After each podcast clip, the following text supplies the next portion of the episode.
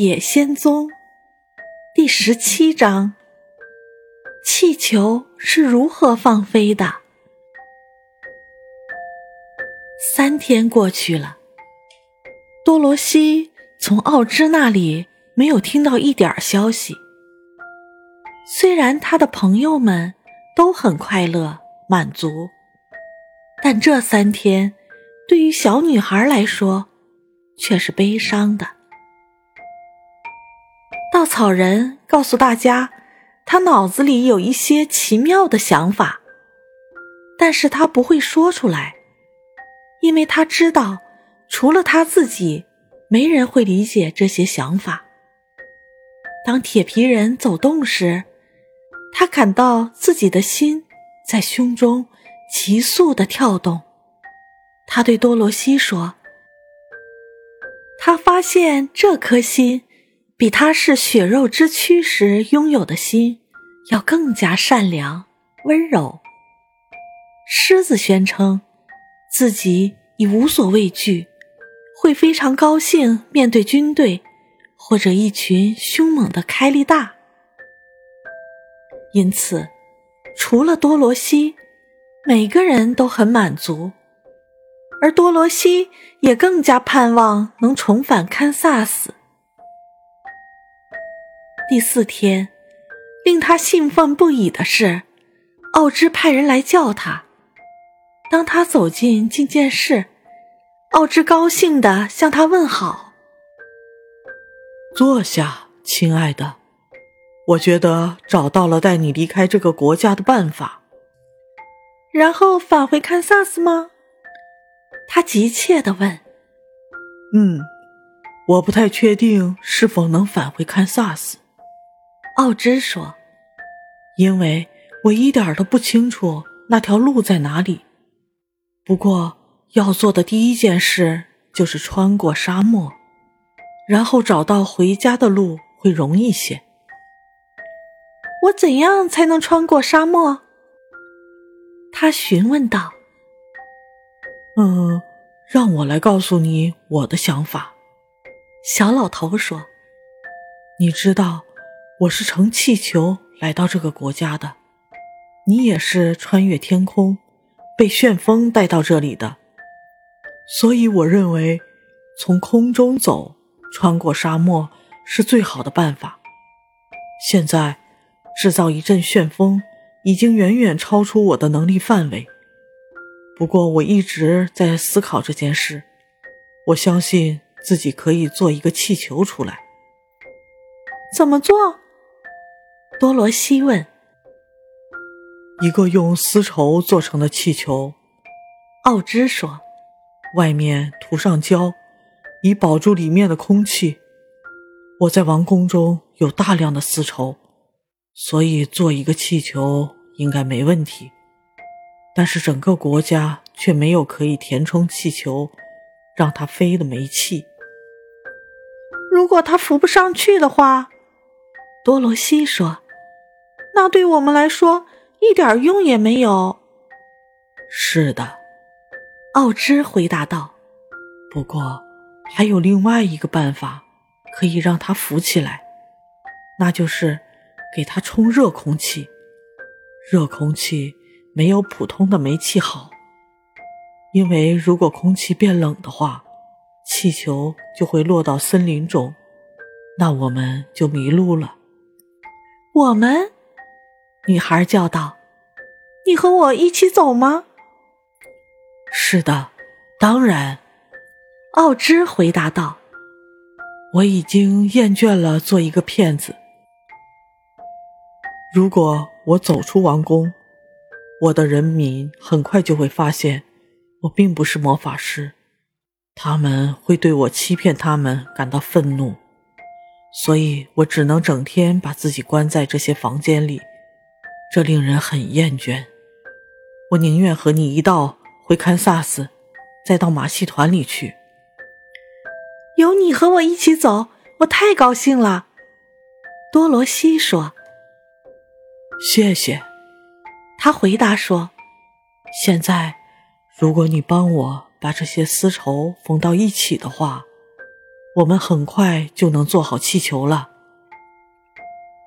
于是，多罗西拿起针和线，奥芝迅速的将绸缎剪成适合的形状，而女孩也快速灵巧的将它们缝起来。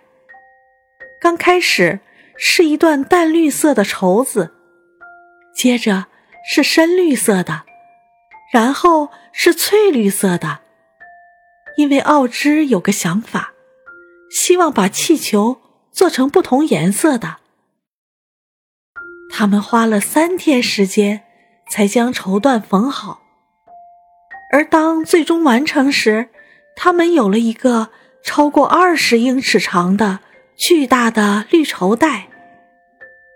接着，为了让它不透气，奥芝在里层涂上了一层薄薄的胶。然后，他宣布气球做好了。不过，我们必须有个可以乘坐的篮子。他说。于是，他派绿胡子士兵送来一个很大的衣篮。他用很多条绳子将篮子紧紧地系到气球的底部。当一切准备就绪后，奥芝派人传话给他的人民，说他将去拜访他住在云彩里的魔法师哥哥。消息迅速的在城里传开，每个人都赶来观看这一精彩的景象。奥芝下令将气球送到王宫的前面，人们都非常好奇的注视着他。铁皮人砍了一大堆木材，用它生起了火。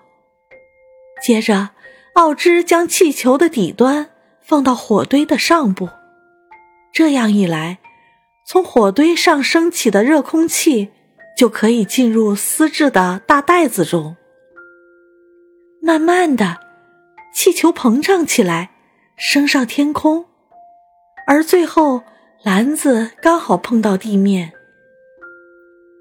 于是，奥芝爬进篮子，声音洪亮的对所有人说：“我现在就去探访他了。我不在的时候，由稻草人统治你们。我要求你们。”像服从我一样服从他。这时，气球猛烈地拽动固定在地上的绳子。由于里面的空气非常热，这让气球的重量变得比外面的空气轻很多。要是没有绳子拉着，就要升上天空了。快来，多罗西！魔法师叫：“快！”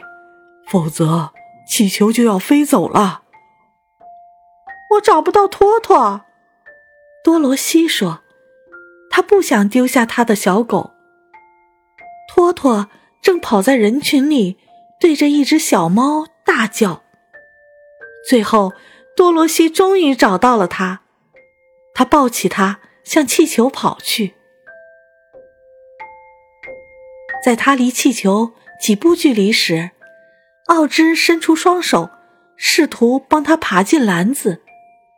就在这时，啪的一声，绳子断了，气球升上了天空。